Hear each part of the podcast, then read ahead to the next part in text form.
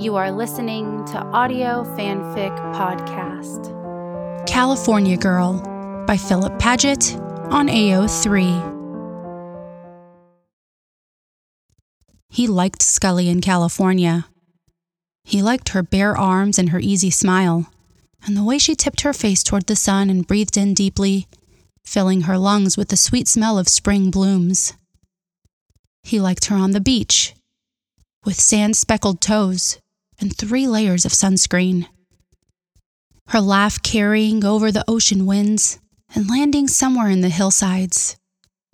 He liked her modest bathing suit and her wide brimmed hat, and knowing that only he would get to see what was underneath.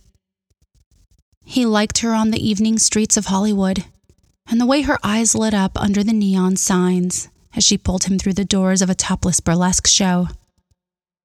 He liked that she cheered the loudest and tipped the most, then handed the server Skinner's Bureau card to settle the bill. He liked how she always kept him guessing he liked knowing that as many sides to her as he'd already encountered, there seemed to be countless more to discover, each more thrilling than the last. He liked knowing she trusted him enough to keep revealing herself this way over and over. He liked the smile he heard in her voice when she called from the bathtub, asking him to help confirm her theory that the tub was, in fact, big enough for two. He liked her slippery and buoyant above him, and the way he could still feel how slick she was, even underwater. He liked her bent over the side of that tub, her ass up out of the water as he slid into her, and the violent splashes that soaked the floor as he fucked her so hard she'd have bruises on her hip bones. He liked that she seemed unbothered by the mess, leaving it for housekeeping to find unashamed and wanton.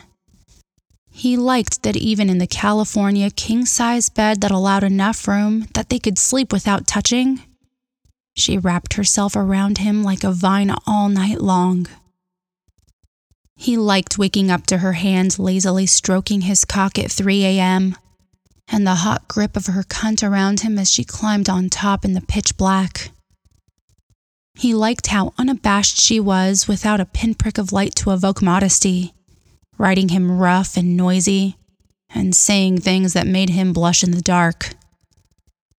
He liked her on her knees in front of the uncovered window, views of the city in his periphery as he watched his cock disappear down the back of her throat. He liked that when he stroked her hair and told her he loved her, she didn't admonish him for choosing that exact moment to say it out loud for the first time. He really liked the Oscar worthy performance she put on in the wake of his admission, and that she waited until they were both breathless and sweaty to press her mouth to his ear and say it back. He liked her light and free and affectionate, and he felt melancholic as they boarded the plane back to Washington and left California Scully behind.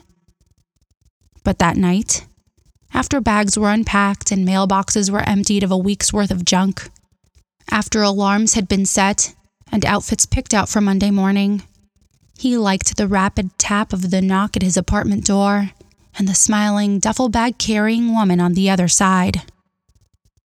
He liked how at home she made herself in his apartment and her suggestion that they spend a few nights a week sharing a bed.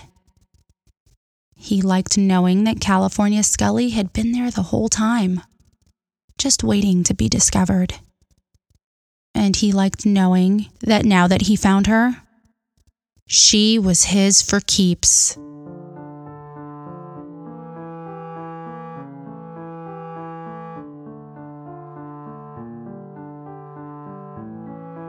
If you like this story, please follow the link to the writer's page and leave some love kudos, comments, or subscribe. They'll love hearing from you. Then you can head over to our Patreon page and contribute to Audio Fanfic Podcast. As a member, you are granted early access to one new story per month. That's www.patreon.com slash audiofanficpod.